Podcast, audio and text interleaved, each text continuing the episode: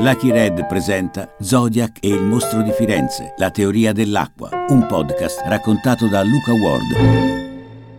In Italia ci sono stati tanti casi di serial killer di diverso tipo, l'unico conosciuto che abbia preso di mira coppie è il mostro di Firenze.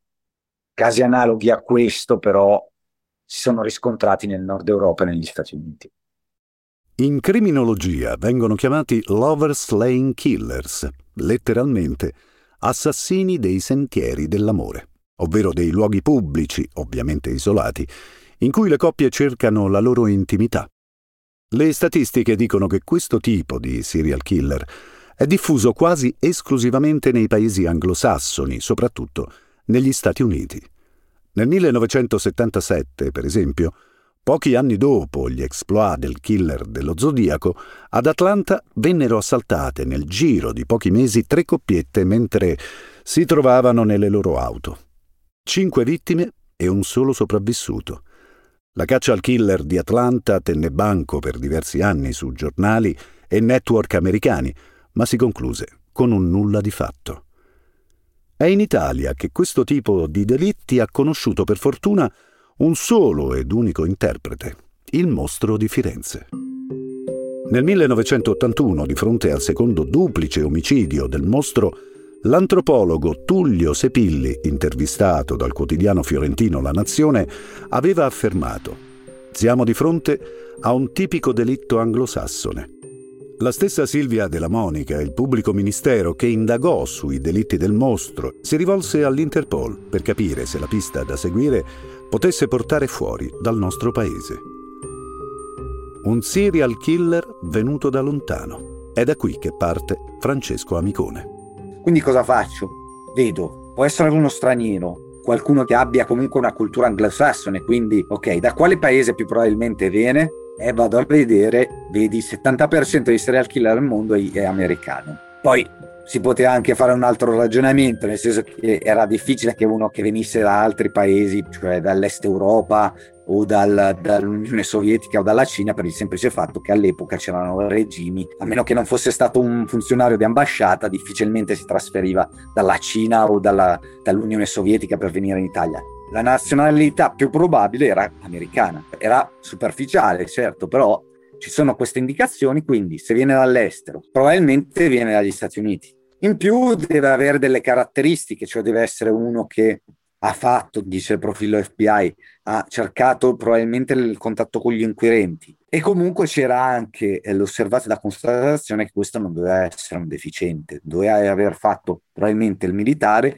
e in più doveva avere qualche, probabilmente qualche contatto con gli inquirenti o comunque doveva avere un'esperienza tale che gli permetteva di non essere catturato per cinque anni di seguito, nonostante la caccia all'uomo, cioè doveva essere uno che sapeva fare quello che faceva, cioè saper ammazzare, saper non farsi trovare, saper non lasciare tracce.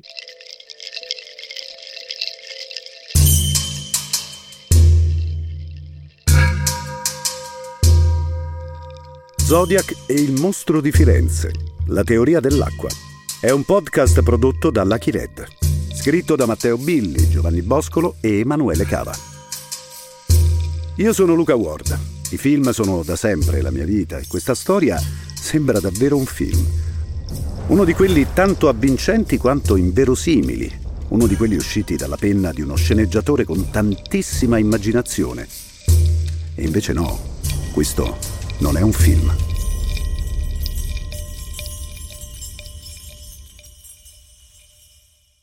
È un fatto che il mostro sia uno dei pochi serial killer che abbia preso di mira le coppie appartate, un caso raro, se non unico, in un paese mediterraneo. E fu proprio questo il principale problema posto agli investigatori dai delitti del serial killer.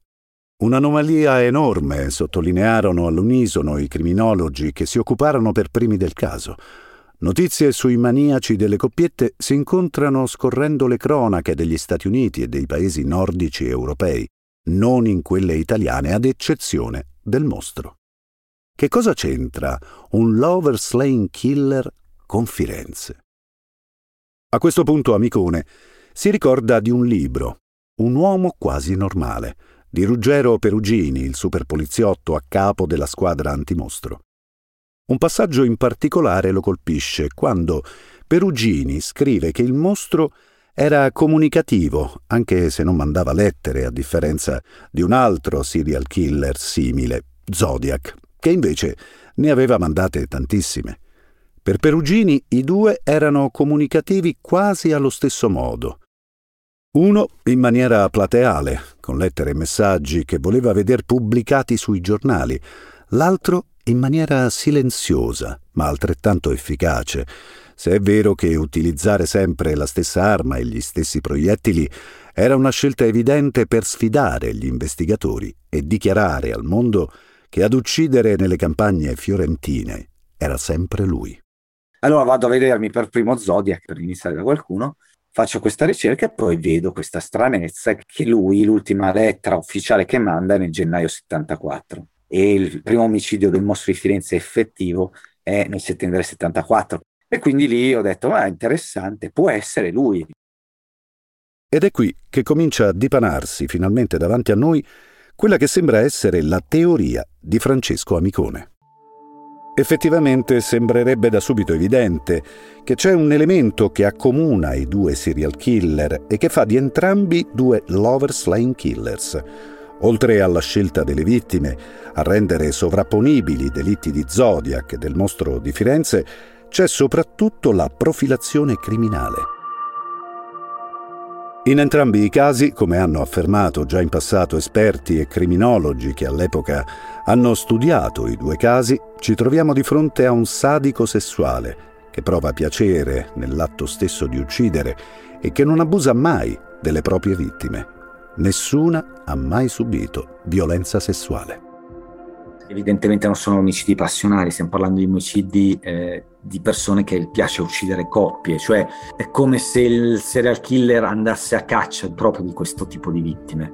Lui va a caccia delle coppie, non va a caccia delle prostitute, perché lo fa eh, ovviamente mm, non è che possiamo dirlo, cioè, certamente c'è una questione di tipo sessuale che anche negli Stati Uniti viene sottolineata, chi non conosce il caso Zodiac non lo sa, ma anche Zodiac viene classificato dagli investigatori come un sadico sessuale, quindi questo accomuna sicuramente Zodiac e il mostro che sono due sadici sessuali. In nessuno dei due casi, eh né Zodiac, ma neanche il mostro di Firenze abusano le, proprio, non ci sono segni di violenza sulle vittime femminili. Nel senso che il, il mostro poi taglia, sicuramente asporta la parte anatomica femminile, la, non ci sono segni di violenza, violenza sessuale. È questo il primo elemento che per Francesco Amicone rivela una forte similitudine nel modus operandi dei due serial killer. Due sadici sessuali che scelgono come vittime delle coppiette ma che non sfogano mai sulle loro vittime la propria sessualità. È un elemento importante su cui torneremo, ma di sicuro non è abbastanza. Anche perché al netto di alcune possibili coincidenze, le differenze tra i due serial killer sembrano molto più evidenti. Pensiamo ai due personaggi, Zodiac e il mostro di Firenze. Eh, Zodiac ha fatto eh, quattro omicidi, tre coppie e, e, un, e, un, tassista in neanche un anno. E il mostro di Firenze ne ha fatti eh, quanti? 14 e li ha fatti in 11 anni. Cioè una frequenza molto diversa. Poi le armi usate. Zodiac ha usato quattro pistole diverse, due calibro 9 ma diverse, una calibro 45 e una 22. E il mostro di Firenze c'era sempre quella pistolina lì e ha usato sempre quella. E il mostro si accertava che le sue vittime fossero morte, mentre Zodiac ne ha lasciati vivi un po'. Poi le mutilazioni. E perché Zodiac non mutilava il mostro di Firenze? Sì. C'era stata un'evoluzione, sì, è possibile, però anche questa è una, è una cosa differente. E poi i, l'interazione con le vittime. Siamo sicuri che Zodiac almeno una volta ha interagito pesantemente con le vittime, con quei due che poi ha accoltellato. Il mostro di Firenze no, non esiste mai evidenza che abbia interagito con le vittime, perché le vittime sono state trovate in una condizione che faceva pensare che fossero state aggredite all'improvviso, per cui lui non aveva parlato, non aveva fatto niente. Ultima cosa, l'interazione con le forze dell'ordine. Cioè il mostro di Firenze non ha mai interagito con le forze dell'ordine, l'ha fatto una volta sola, con la lettera di Scopeti, e l'ha fatto in un modo molto soft, non ha, fatto, non ha scritto niente e invece Zodiac ha fatto tante altre cose.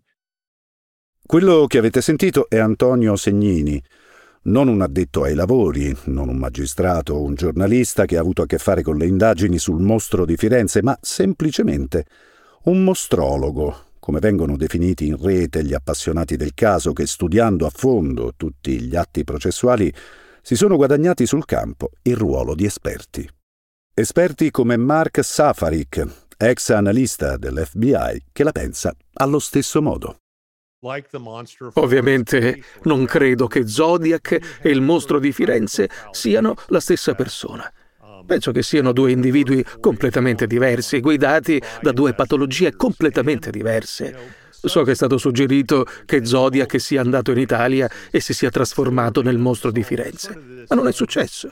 Il mostro di Firenze è un tipo di assassino eh, molto diverso eh, da Zodiac e non c'è metamorfosi possibile dalle dinamiche della personalità e di un caso come quello di Zodiac in cui non c'era alcuna interazione con le vittime, uomini o donne, nessun furto, nessuna interazione sessuale, nessuna interazione se non per l'omicidio, nessuna discussione, niente. Segnini e Safarik mettono in fila in maniera sommaria le principali differenze tra i due serial killer le evidenze che ad un primo sguardo rendono la teoria di Amicone molto debole, anzi, diciamo chiaramente debolissima. La differenza più importante, quella che balza agli occhi a chiunque abbia letto anche solo qualcosa in rete su questi due serial killer, è il cosiddetto rituale post mortem, quello che purtroppo ha reso famoso il mostro di Firenze in tutto il mondo, i feticci asportati dai cadaveri delle donne. Il mostro ha sempre infierito nelle zone erogene femminili, nel 74 inserendo un tralcio di vite nella vagina di Stefania Pettini, in quattro casi asportando una parte del pube. E nel 1985 tagliando anche un lembo di seno di Nadine Moriot, la turista francese straziata nella piazzola degli Scopeti. La questione del rituale post mortem del mostro di Firenze che eh, sostanzialmente è quello di ehm, accanirsi sulle vittime femminili dopo averle uccise, mutilandole del pube, soprattutto la parte pelifera del, dei genitali femminili, non, non, propriamente la vagina, ma come dire, ritagliare l'area con i peli che appunto sta sopra la vagina, quindi il pube proprio nella sua interezza. Perché lo facesse, questo non è mai stato spiegato in realtà, cioè non è che nella foga sessuale eh, che ha durante, mentre commette questi omicidi, si lascia andare, taglia quindi addirittura taglia i genitali femminili proprio per raggiungere l'orgasmo, non è per questo che lo fa. Cioè non è questa la spiegazione, nel senso che non, to- non taglia i genitali, taglia un'altra parte, taglia la parte con i peli, che eh, appunto non si spiega bene perché lo faccia. Difficile trovare una spiegazione di un rituale così macabro che non ha precedenti nella storia criminale. Di sicuro però possiamo affermare che quel rituale in realtà non si ripete in tutti i delitti del mostro. Quando il serial killer uccide per la prima volta, infatti, lo fa in maniera diversa, altrettanto crudele e malata, ma comunque diversa. Nel 74 il serial killer fa una cosa diversa, non, non asporta il pube delle vittime eh, femminile, ma eh, la spoglia, è ferita gravemente, la uccide con delle coltellate e poi inizia a fare dei tagli superficiali, delle lacerazioni col coltello di punta su tutto il corpo. Lacerazioni io non ho visto la foto, ma vengono descritte da De Fazio nella sua perizia con una forma precisa, cioè insistono magari attorno alle mammelle e poi eh, sul contorno del, del pube appunto so, superiore, cioè fanno un disegno, sembrano quasi fare dei disegni, la realtà è che non sono coltellate di rabbia o appunto anche qui in preda a istinti sessuali, eh, una foga sessuale che si può trovare in altri casi di delitti simili, no, è qualcosa di più preciso, di più sistematico e che ha richiesto del tempo al serial killer per mettersi lì a fare tutti questi tagli, sono quasi 100. ma non sono le cento coltellate passionali, cioè sono le cento coltellate di una persona che si mette lì e incomincia a tagliuzzare per qualche motivo la sua vittima. Qual è il motivo non si sa. Dopo aver infierito con quasi cento tagli sul corpo senza vita della povera Stefania Pettini, il mostro completa la sua opera con un rituale che poi non ripeterà mai più. Prende un ramo tralcio di vite e eh, lo posiziona all'interno della vagina e lo accosta e basta e lo lascia lì. Non fa violenza, non, non fa una violenza con questo ramo come ci si aspetterebbe da un assassino in preda appunto a questa sessualità enorme. Lo lascia lì, lo posiziona lì, cioè come se simboleggiasse qualcosa. Non è sicuramente un rituale post mortem che identifica un uomo in preda a una violenza sessuale abnorme, eh, semmai c'è un uomo che sta pensando, sta mettendo in scena qualcosa, qualcosa nel suo subconscio, qualcosa che ha in mente, qualcosa di logico. Qualcosa di logico, afferma Francesco Amicone. Qualcosa di logico ovviamente soltanto nella mente deviata di un sadico. Ma su questo torneremo tra poco. Quello che interessa adesso è stabilire che il mostro di Firenze non ha agito sempre nello stesso modo. E non lo ha fatto neanche Zodiac. Non è sempre uguale il modus operandi neanche Zodiac. Passa da una prima fase in cui aggredisce le coppie al buio, sparando e andandosene via senza restare sulla scena del crimine, a una fase in cui invece si ferma a parlare con le vittime, eh, fa finta di essere un rapinatore, eh, li fa lega, lega, li fa girare e inizia a coltellarli e non spara soprattutto. Quindi è chiaro che è cambiato il modus operandi, la vittima è la stessa ma il modus operandi è diversa. Non c'è un'insistenza post mortem in questo caso, però c'è sicuramente l'uso del coltello in, per provare piacere. Aveva una pistola Zodiac in quel giorno lì, che non usa, perché non, lo, non la usa? ma preferisce accoltellare le vittime. Amicone sottolinea il fatto che, come abbiamo ascoltato nella puntata precedente, Zodiac nei primi due assalti che compie nel 1968 uccide con la pistola, di notte, attraverso i vetri di un'auto, senza alcuna interazione con le vittime. Nel terzo agguato, invece, quello al lago Bariessa, addirittura attacca in pieno giorno. Si traveste come una specie di boia, parla con le sue vittime, Brian Hartnell e Cecilia Shepard, e poi le aggredisce, usando soltanto il coltello. Il 15 ottobre del 1969, sulle pagine del Los Angeles Times, è l'ispettore Townsend, incaricato delle indagini, a formulare una prima ipotesi. Penso che abbia perso il gusto di sparare e basta. Non ha contatto fisico quando spara con la pistola e vede la gente morire. Ora è arrivato il punto in cui può sentire il coltello penetrare e penso che questo sia ciò che lo stimoli. È evidente che il, fatto di accoltellarli procura a lui piacere. Tutta questa messa in scena che lui fa, anche travestendosi, si traveste come un boia con una croce celtica, ovviamente porta i giornalisti a dire che questo è un pazzo maniaco. Se non avesse scritto le lettere nessuno avrebbe collegato i crimini perché da una parte abbiamo un omicida freddo, sofisticato che uccide di notte sparando a del, dei ragazzi in un'auto in una piazzola, qui sembra una coppia appartata ma lo fa in modo veramente scenografico e teatrale. Perché lo fa? In quel caso Zodiac aveva in mente qualcosa, cioè non è che ha fatto una messa in scena per niente. Il problema è che cosa aveva in mente, che cosa aveva nella testa. È ovvio che le accoltella le vittime per motivi sadico-sessuali, come dicono tutti, ma perché mette su quella messa in scena? È la stessa domanda che ci facciamo quando guardiamo il mostro e diciamo, ma perché mette il ramo nella vagina, non fa violenza, appoggia semplicemente il ramo della vagina come se fosse qualcosa di simbolico? Non c'è solo un motivo sessuale, ci deve essere qualcos'altro. Quello che afferma Amicone è che in entrambi i casi siamo di fronte a quello che nel gergo criminologico viene definito modus operandi dinamico, ovvero un modus operandi che evolve e muta nel tempo.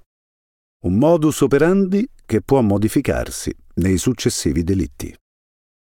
Un serial killer è un qualcuno che vive le sue fantasie H24 è eccitato dalle sue fantasie e, e, vive nella sua testa delle fantasie che possono essere quelle del dominio, del controllo sulla vittima, del ricreare una scena. Ora, noi tutti questi eh, atteggiamenti che esprimono un qualcosa di maniacale, compulsivo, noi li ritroviamo tutti, li ritroviamo nel caso del mostro di Firenze, li ritroviamo nel caso di Zodiac. C'è chi dice che il mostro prende, arriva e spara, quindi si sente dire un modus operandi diverso da Zodiac.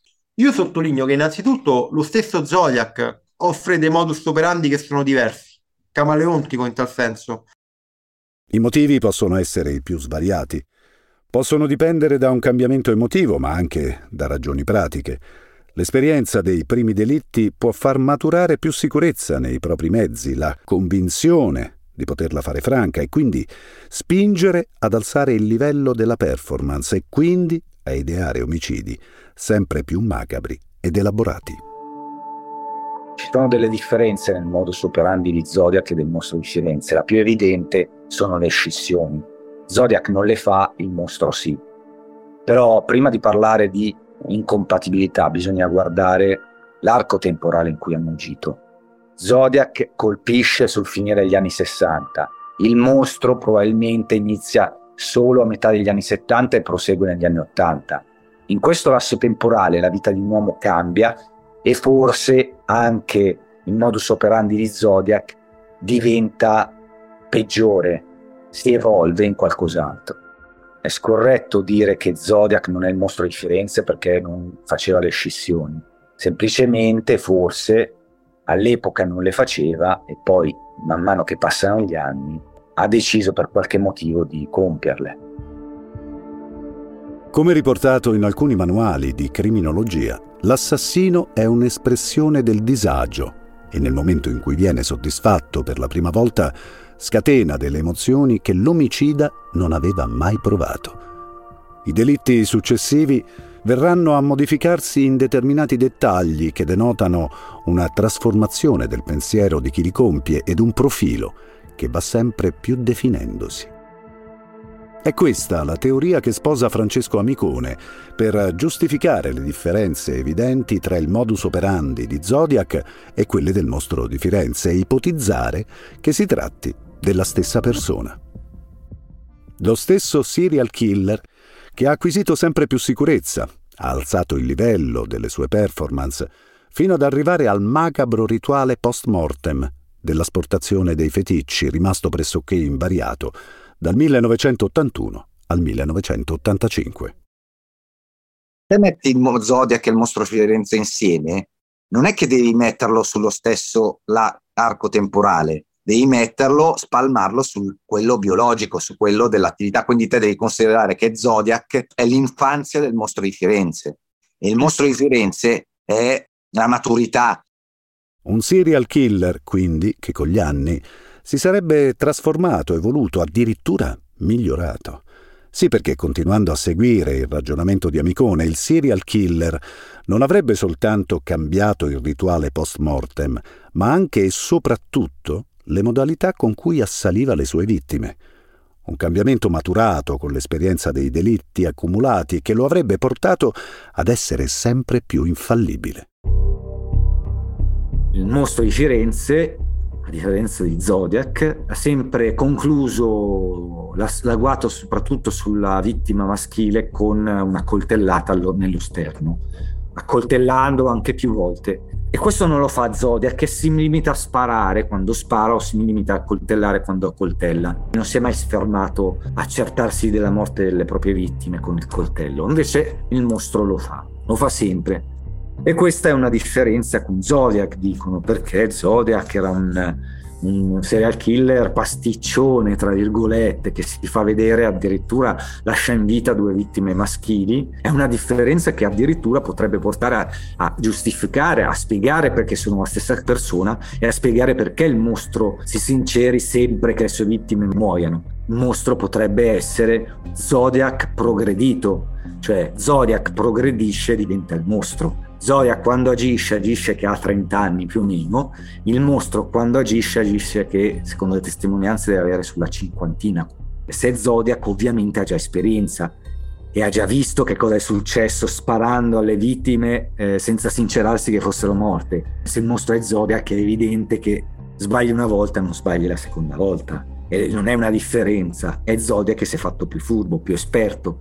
E questo può spiegare per, spiega anzi perché il mostro sia sempre sincerato della morte delle sue vittime. Solo se sei esperto, se l'hai già fatto e hai visto che questo è sopravvissuto, allora non solo ti sparo in testa, ma ti accoltello nello sterno, perché non sono sicuro che. Cioè, questo è il punto, capito? Per Francesco Amicone, quindi, ancora una volta sono proprio le differenze nel modus operandi dei due serial killer a rivelarne la stessa identità. Quella di un mostro che col passare degli anni ha continuato ad uccidere, anche a migliaia di chilometri di distanza, ma imparando dagli errori precedenti, affinando la sua tecnica, senza lasciare niente al caso e soprattutto senza lasciare possibili testimoni. La prova sarebbe proprio il comportamento del mostro a partire dal suo primo delitto, quello del 1974. Se fosse stato il suo primo delitto, perché non accontentarsi di sparare alle sue vittime? Perché, dopo aver riversato un intero caricatore su quei poveri ragazzi seduti nelle loro auto, ha sentito la necessità di sferrargli numerose coltellate al centro del petto? Proprio per non ripetere lo stesso errore compiuto anni prima, quando un assassino, alle prime armi, ha dato per scontato che uccidere qualcuno con una pistola fosse una pura formalità. Il percorso logico di Amicone è sempre lo stesso. Piuttosto che fermarsi a quelle che a prima vista potrebbero sembrare delle evidenti contraddizioni, chiedersi se invece non siano proprio quelle a rendere la sua teoria più credibile. Come nel caso del tassista Paul Stein, ucciso da Zodiac il 29 settembre del 1969 nel cuore di San Francisco. Che c'entra quel delitto con tutti gli altri? Perché un serial killer che ha sempre ucciso giovani coppie, a un certo punto decide di uccidere quell'uomo in un taxi. L'ipotesi ufficiale di chi ha indagato sui delitti di Zodiac è che in quel caso, e solo in quel caso, l'assassino avesse bisogno di alzare il livello di terrore nell'opinione pubblica e quindi abbia deciso di uccidere una persona in una strada in pieno centro cittadino, dove difficilmente si appartano due giovani per fare l'amore. Ma è un altro dettaglio su cui si concentra l'attenzione di Francesco Amicone, la camicia di Paul Stein. E soprattutto anche lui, come nel caso del mostro di Firenze, a un certo punto decide di fermarsi sulla scena del crimine, fa un rituale post mortem, si ferma e inizia a ritagliare la camicia della vittima, perché si scoprirà qualche giorno dopo quando la polizia riceverà la prima lettera e nella lettera c'è ben ripiegata un pezzo di camicia di Postin. L'atto stesso di fermarsi, di usare il coltello per tagliare qualcosa, portarselo via e per poi mandare la prova. Il mostro si avvicina a Zodiac nel fatto di aver usato il coltello per tagliare il mostro una parte anatomica della vittima e Zodiac una camicia insanguinata portarsela via anche per dimostrare di essere lui l'autore dell'omicidio. E la stessa cosa fa Zodia quando spedisce i pezzi della camicia insanguinata dei postini, ben ripiegati anche quelli. Quindi Zodiac non è un assassino che spara e scappa, è un assassino che fa, si può dire embrionalmente, quello che farà anche il mostro, cioè fa delle cose che fa anche il mostro di Firenze. Il killer dello Zodiaco taglia un brandello della camicia insanguinata della sua vittima e la invia in una busta agli inquirenti. Quindici anni dopo, il mostro di Firenze taglia un lembo di seno della povera Nadine Moriot e lo invia in una busta al procuratore Silvia della Monica. Si possono effettivamente rintracciare delle similitudini nel comportamento dei due serial killer, che diventano però ancora più inquietanti se si pensa che Paul Stein è l'ultima vittima di Zodiac. Nadine Moriot e il suo fidanzato, le ultime vittime del mostro di Firenze. Entrambi hanno inviato le prove della loro paternità in quelli che poi si sarebbero rivelati i loro ultimi delitti, come una sorta di addio o di marchio finale sulla loro opera. Quindi ci sono delle differenze, discrepanze che in realtà sono spiegate dal fatto che ci sono come dire dei micro obiettivi del serial killer che rispondono sempre o alla fama o al desiderio di prendere in giro la polizia che spiegano le differenze, capito? È diverso semplicemente perché lui ha degli obiettivi che non sono semplicemente ammazzare coppie, ma sicuramente il suo obiettivo è A, essere famoso se no non manda le lettere, e anche in Italia essere famoso se no non espone i cadaveri come fa, cioè ammazza, li nasconde, se ne va, non firma tutti i delitti con la stessa pistola. Cioè, se io sono un serial killer e non voglio essere collegato a tutti i crimini che compio, se non voglio essere famoso, posso nascondere le vittime, celarle, oppure colpire in posti differenti, posso usare armi diverse, cioè ho tanti modi, ma lui non lo fa perché vuole essere famoso e vuole che gli venga riconosciuto suo, la sua opera, tra virgolette. E questa era una caratteristica che corrispondeva sia al mostro di Firenze sia a Zodiac.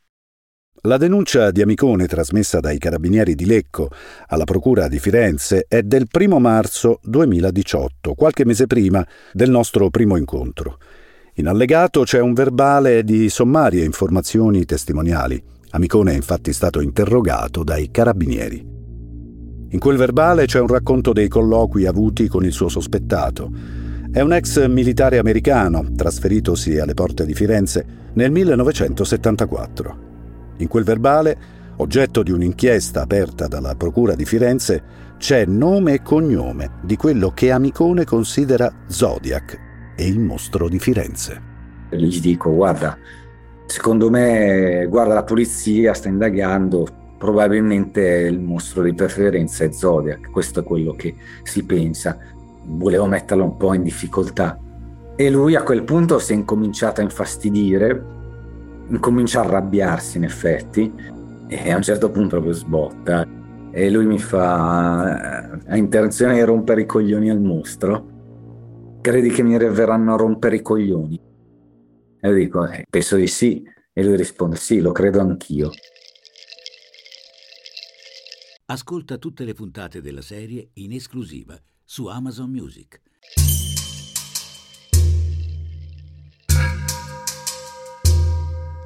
Zodiac e il mostro di Firenze, la teoria dell'acqua, è un podcast Lucky Red raccontato da Luca Ward, scritto da Matteo Billi, Giovanni Boscolo, Emanuele Cava, in collaborazione con Francesco Amicone. Regia e editing PB Communication. Voci di Luca Ward, Andrea D'Alessio, Salvo Miraglia.